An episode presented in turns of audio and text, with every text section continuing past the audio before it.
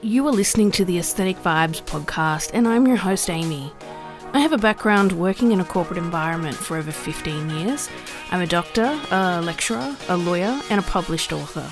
This podcast is a look inside my brain. I cover relevant and totally irrelevant topics, ranging from self help and advice to the spooky and scary, a little bit of true crime, mental health. I also like to tell some stories along the way. My goal is to spread aesthetic vibes whilst discussing these topics. I do like to end each episode with a lighter note, usually something completely ridiculous. Okay, with all that being said, let's hang out.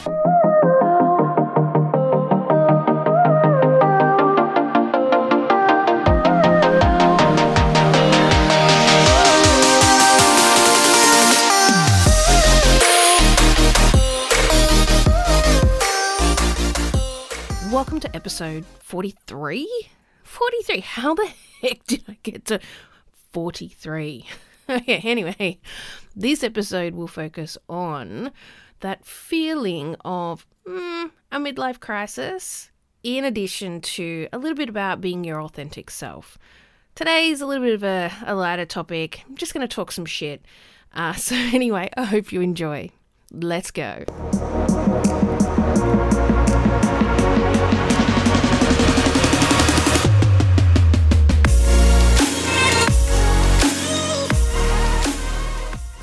A midlife crisis is an interesting thought process.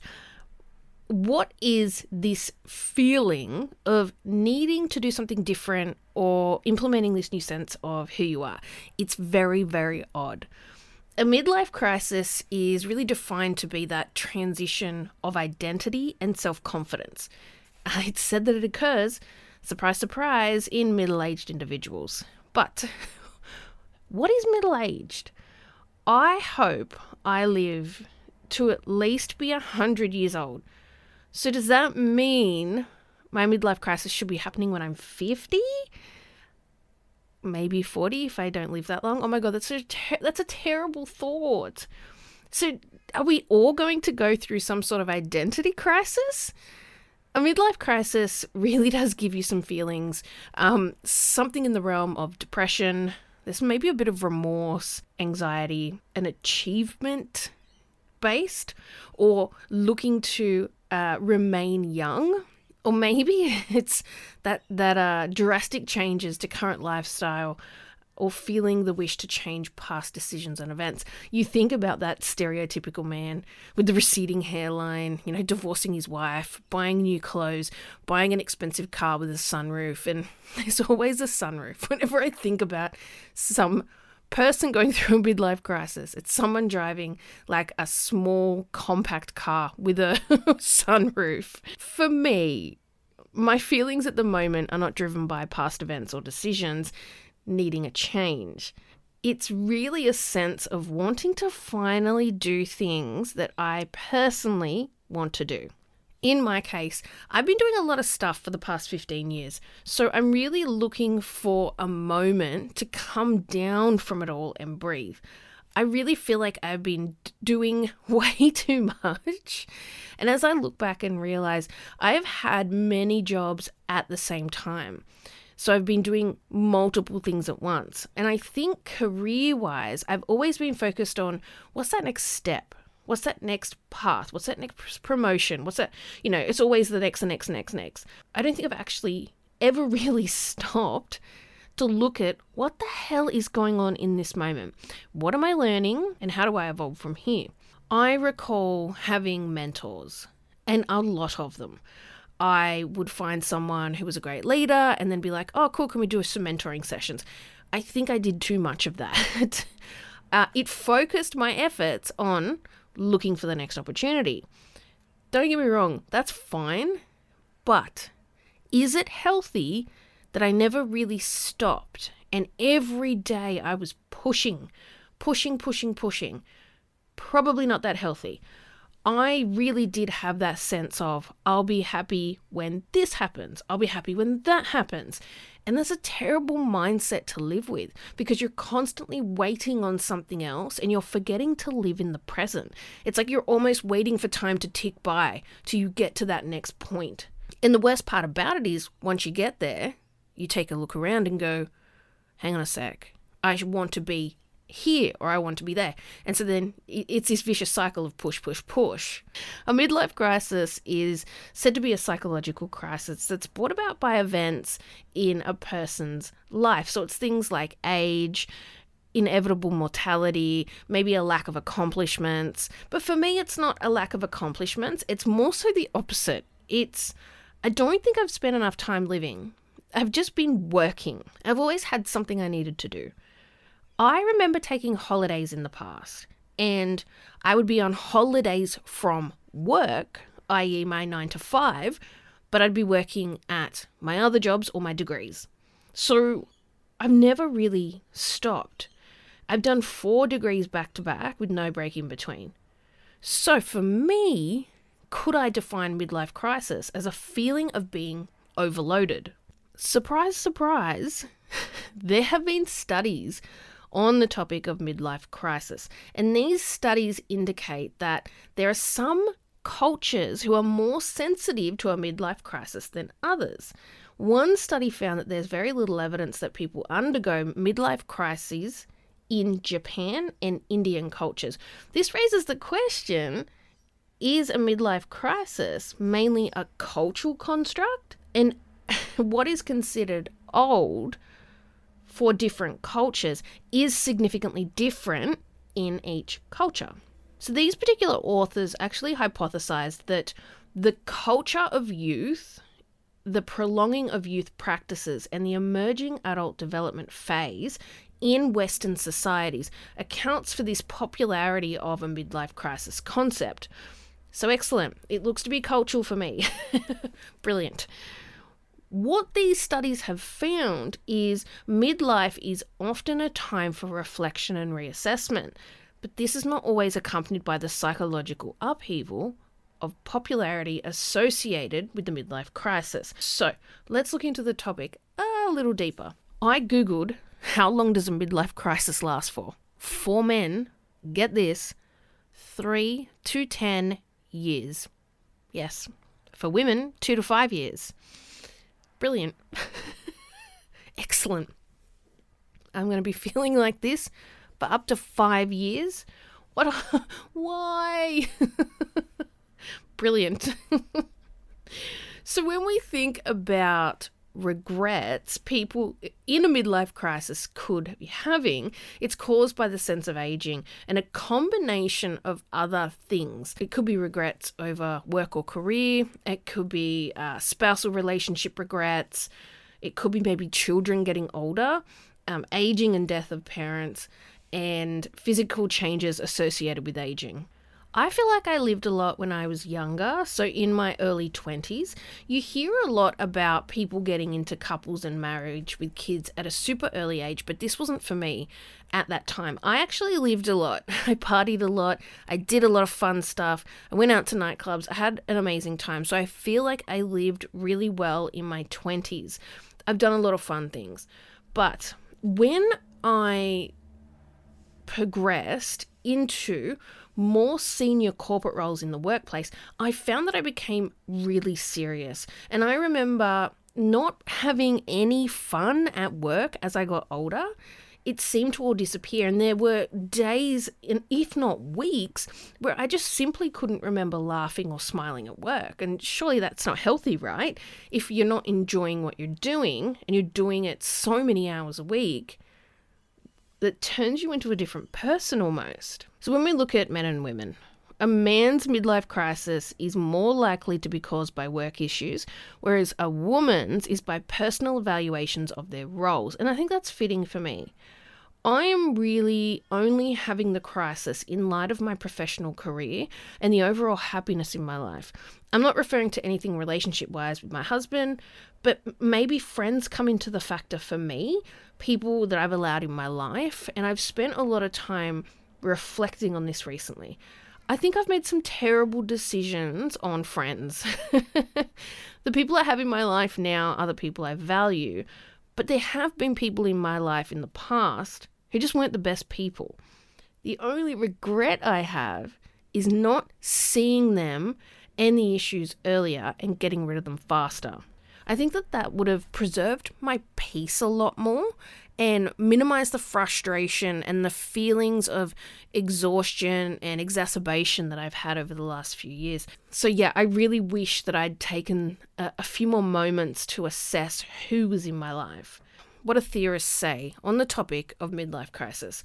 So, the actual um, the actual notion of a midlife crisis began with people like Sigmund Freud, who actually thought that during middle age, everyone's thoughts were driven by fear of impending death. Jungian theory holds that midlife is key to being an individual, a process of self actualization and self awareness. Carl Jung also weighed in and saw that a midlife crisis is an integration of thinking, sensing, feeling, intuition that he describes could lead to confusion about one's lives and goals.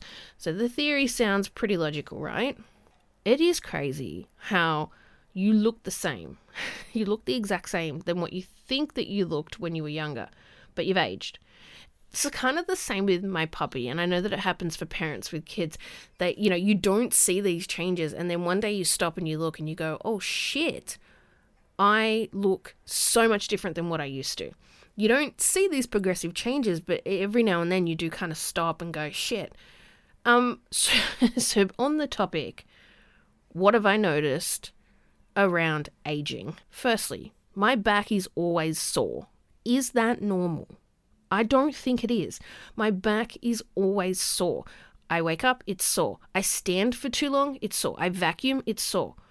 That can't be right. Is there anyone else out there whose back is constantly sore? I also need a minimum, a minimum of eight hours sleep a night. I remember going to work on two or three hours sleep. No, no dramas, no concerns when I was in my early 20s. No issues, right? I could function, everything was great. That is not the case now. I need a minimum of eight hours sleep to function.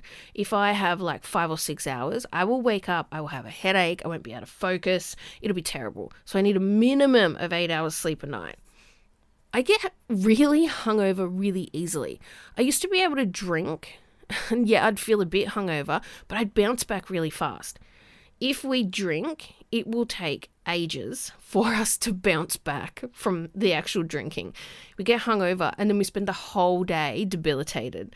So, yeah, I don't know what it is. I used to be able to drink and stay up and then roll into work the next day bright bright as a daisy. I don't even know if that's a saying. Bright as a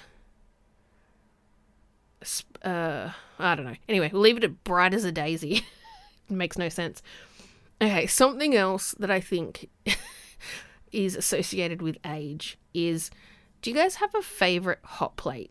So, what I mean by that is on the top of your stove, do you have a favorite hot plate? So, we've got five, and I have a favorite one.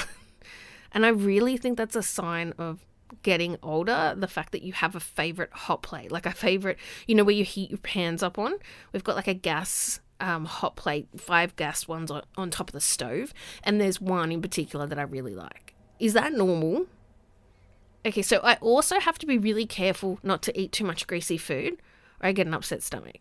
I used to be able to literally live off hot chips, so like fries, like exclusively, no issues, no concerns. Uh, can't do that now. I eat greasy food and I feel sick for two days. Um, I also wear multifocal glasses. What the hell? I used to have uh, long distance vision issues. I think that makes you short sighted. I think so. Anyway, I used to have long, long distance issues. And then all of a sudden, short distance started creeping in.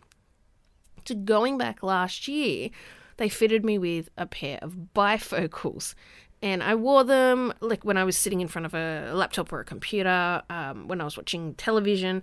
But you've got to move your eyes. I don't know. For those who, who've never had multifocals or bifocals, you've actually got to move your eyes to the different parts of your glasses. So normally you would shift your head. So if you can't see um, the you know you've got closed captions on, which we we watch everything with closed captions. I don't know if that's another indicator, but basically, when you have your multis or your bifocals on, you shift your eyes. So if you want to see something close, you shift your eyes to the bottom, and if you want to see something at a distance, you shift them to the top. You don't physically move your head.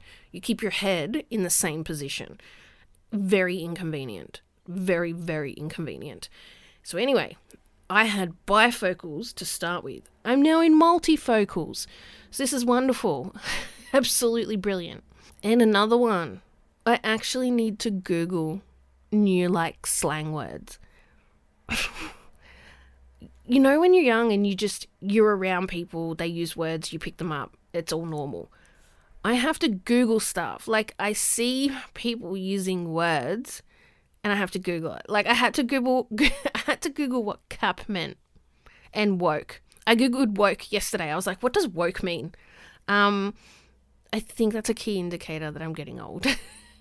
so, sounding more and more like I'm on the pathway to old, aka middle of midlife crisis. I think linked to midlife crisis is this topic of your authentic self. So, being your true, authentic self means that you live and breathe in alignment with your actions. And it goes further than what you do for a living or what possessions you own, but it actually comes down to your deepest values and beliefs at your core. Differences are generally encouraged in society. We are taught that if everyone was the same, the world would be a boring place. And I'm sure everyone's heard that saying. We are told we should be who we want to be, dress how you like, express yourself how you like. However, when we enter into society, we are later met with resistance. We are almost asked to conform or be like everybody else. So in the workplace, we are told, be your authentic self.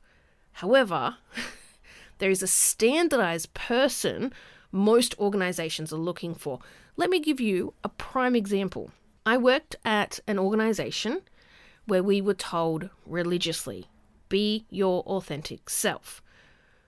However, you needed to be this corporate individual that the organization expected. I conducted some research in the organization and I decided to profile personality types, which is linked to my thesis and my book. But ideally, the organization themselves did not profile personalities as part of recruitment. So it was a later stage thought process for me, and I was looking at the different types of people in different roles. I thought to myself, everybody kind of feels the same, or most people do in this organization. Most people present the same. So I profiled a big group of people. What I found in the sample, was a large sample, was nearly everybody in the organization was one personality type. This is insane. And I was using Myers Briggs, so there's 16 different alternatives. Nearly everybody was the same one. They didn't do personality profiling as part of hiring. So it, it, it's not that they did a profile and they said, oh, we'll hire all of this type. That's not the case. How the hell did they manage to get the same person repeatedly with the same personality type? How is this an accident? You tell me because this shows me that there is a standard self they are looking for, a standard type of person. So, if you are being your authentic self, it is sticking to who you are unapologetically and being genuine at all costs. But we're all different, right? However, for the most part, we're the same. So views will differ. The behaviors of an authentic person are speaking your opinions honestly and in kind of a healthy way. Um, I avoided this in the workplace unless there was something that really went against my values and beliefs. But I really avoided trying to rock the boat let me let me just explain. There's a difference between playing devil's advocate, asking questions to challenge someone's mindset, however, speaking openly about opinions that perhaps were unvalidated or perhaps were unsubstantiated, I avoided because most of the time people would disagree, an argument would occur, is it worth it? No, do I care what anybody else thinks? No. So I really avoided that one. In addition, these people make decisions that align with their values and beliefs. So I did this. If something was outside of my values and beliefs, I would flag it and say, hey, this makes me feel uncomfortable. But the organization had their own values. So, regardless of what my values were, I was expected to conform to their values. So, pursuing my passions was something that I did in one sense, but not in a recreational or hobby based environment. I really didn't pursue other things apart from academia and work. In addition, it's allowing yourself to be vulnerable and open hearted.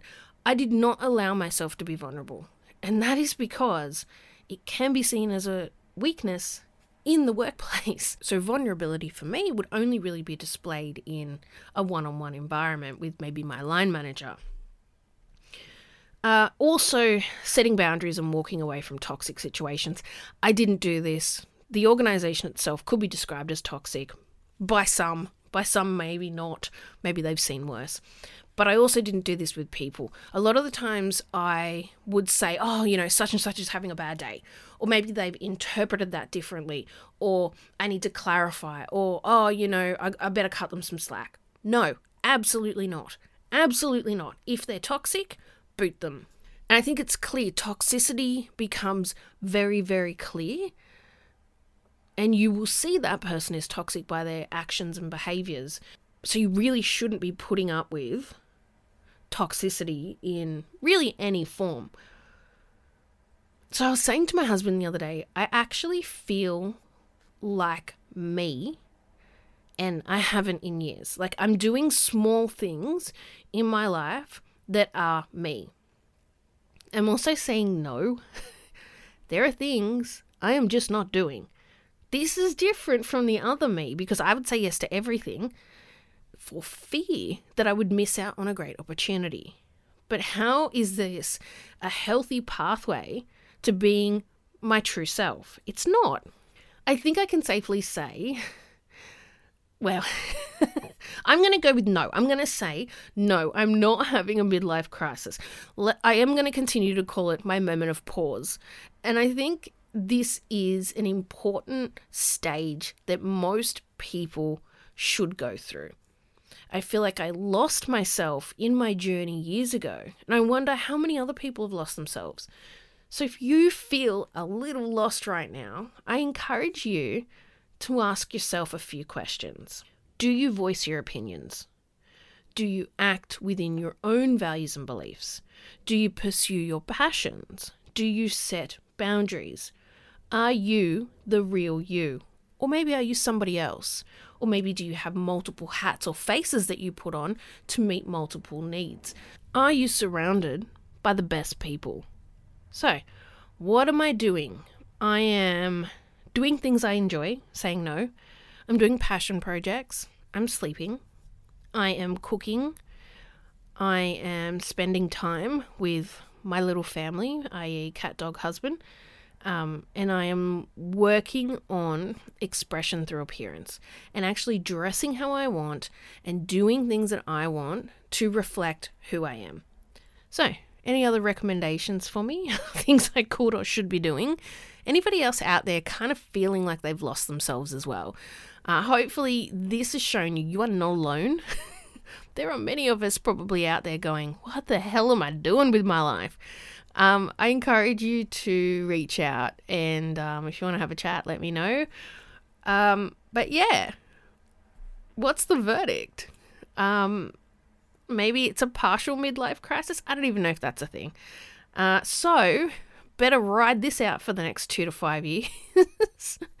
Wish me luck, guys.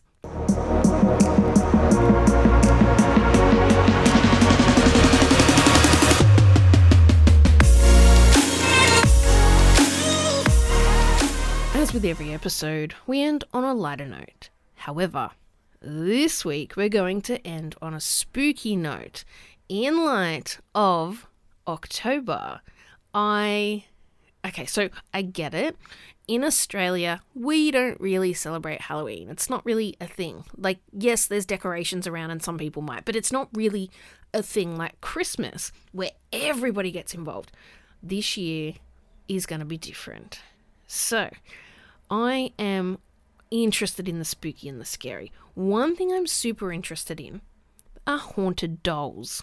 I love the fact that they're creepy. I would love to have some, but my husband would not let me. So, I'm sure everybody's heard about Annabelle from The Conjuring, uh, the movie series, I think it is now. There's like so many of them. Have you heard of Okiku the doll? I hope I pronounced that right. If I didn't get that right, I'm sure someone's going to let me know. But Akiku is what I think it's called. Okay, so this doll is a small child looking doll. Okay, what is a small child, you ask? A small child is one that doesn't stand very tall. I do not know how old kids are by looking at them. They all look the same age to me. Um, I can tell a baby from a toddler from a child, but if you were to say to me, oh, and you pointed to a kid and said, how old's that kid? I would say, I don't know, because they all look the same. Anyway, so this doll was bought by um, a 17 year old. We're going to call him Suzuki. That's his last name, but I'm not even going to try with his first name. It is not where it's at for me. So this doll was bought by Suzuki in 1918, and he bought this doll for his two-year-old sister Okiku. So he was touring the region at the time, some sort of maritime exhibition, and basically he saw this doll and he was like, "Wow, this doll's amazing. She looks great. I love her. Her eyes, she's great." The doll was sitting in the shop window and Suzuki walked in, saw her, and just went, Oh my god, this is perfect. My sister's gonna love this. And so he used what was left of the money that he had to buy this doll. You'll note that Okiku is going to be referred to twice. Okiku is the two year old sister, but it's also the doll's name. So I'll refer to Okiku the doll and then Okiku, which is just the little girl. So the Okiku doll is about 40 centimeters tall and it wears this traditional kimono. It's got this really dark black hair and it was roughly sitting at shoulder length in like a traditional Japanese hairstyle, and her eyes were pitch black. The doll was said to be very mesmerizing and enchanting, something that some people described as almost taking your breath away because it was so beautiful. So Suzuki goes back home, gives the doll to his little sister, Apparently, his little sister falls in love with the doll immediately. It becomes her favorite toy and her best friend. She plays with the doll every day, takes it everywhere. It was basically like another little girl. She treated it like it was human. She would talk to it, she'd feed the doll, and she'd sleep with it. And then she eventually decided to call the doll Akiku as uh, a mirror of her own name and herself. The doll never left the little girl's sight. I'm going to pause here. I actually had a doll made for me by a family member, and I've still got her. She's creepy as hell looking, and I named her my name. So I kind of get it, right? It might sound weird that the little girl is just named it her own name, but this doll is like it's referred to as Amy Lee, like it's sitting in our guest room, of all places. Sorry, guests. she's creepy looking and she's only wearing one sock. But, the, like, I get it. I called my doll Amy Lee. So, anyway, anyway. A, a year later, tragedy strikes. In 1919, the sister Okiku dies. So, yellow fever was rampant. And it looks like she actually contracted yellow fever and she died gasping for air. She actually died with the doll in her arms. She was about three years old at this point.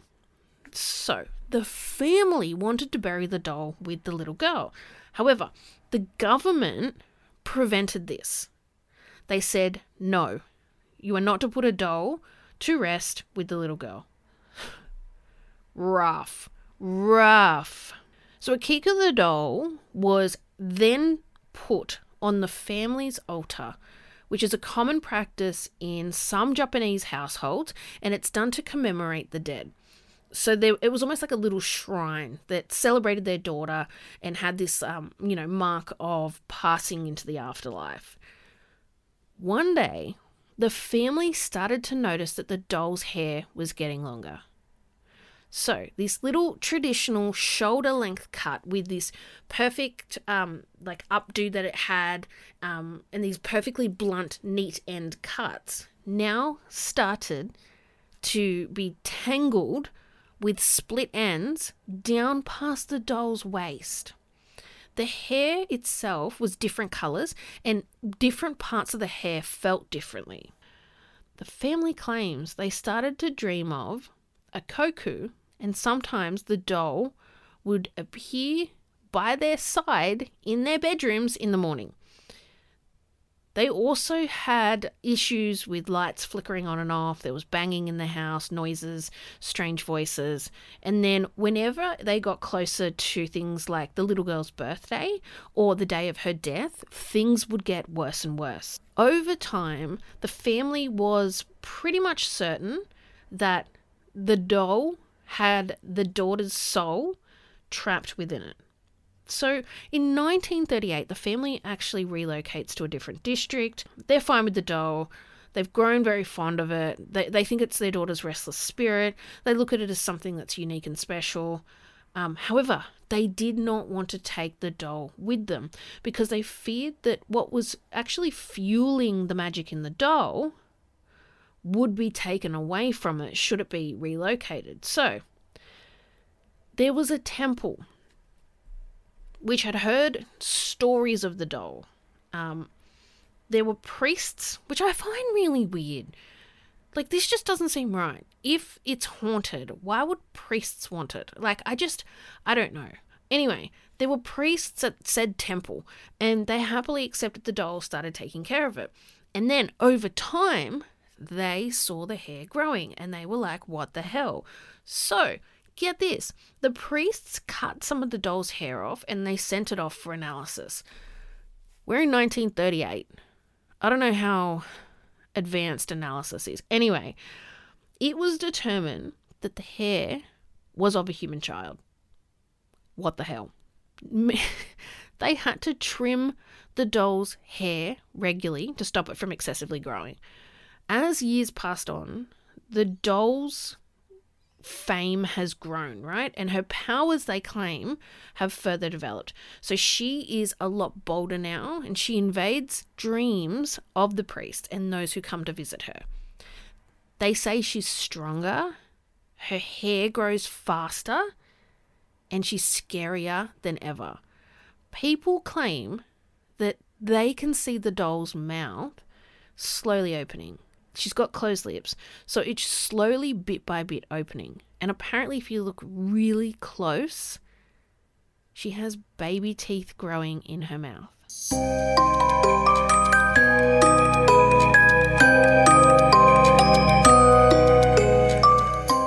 Well, that's a wrap. I hope you enjoyed today's episode. It was a little bit of a lighter look into what the hell is going on with this midlife crisis situation. Hopefully, you enjoyed my little story about Okiku the doll. Very, very creepy. Join me next time when we go back into the spooky and scary. We are going to venture back in there in light of Halloween in the month of October. In the meantime, let's hang out on social media. Hit me up at Aesthetic Vibes Pod. Drop me an email at aestheticvibespodcast at outlook.com visit my website, aestheticvibespodcast.com, hit up my TikTok, Dr. Ames Kelly. Okay, until next time, bye!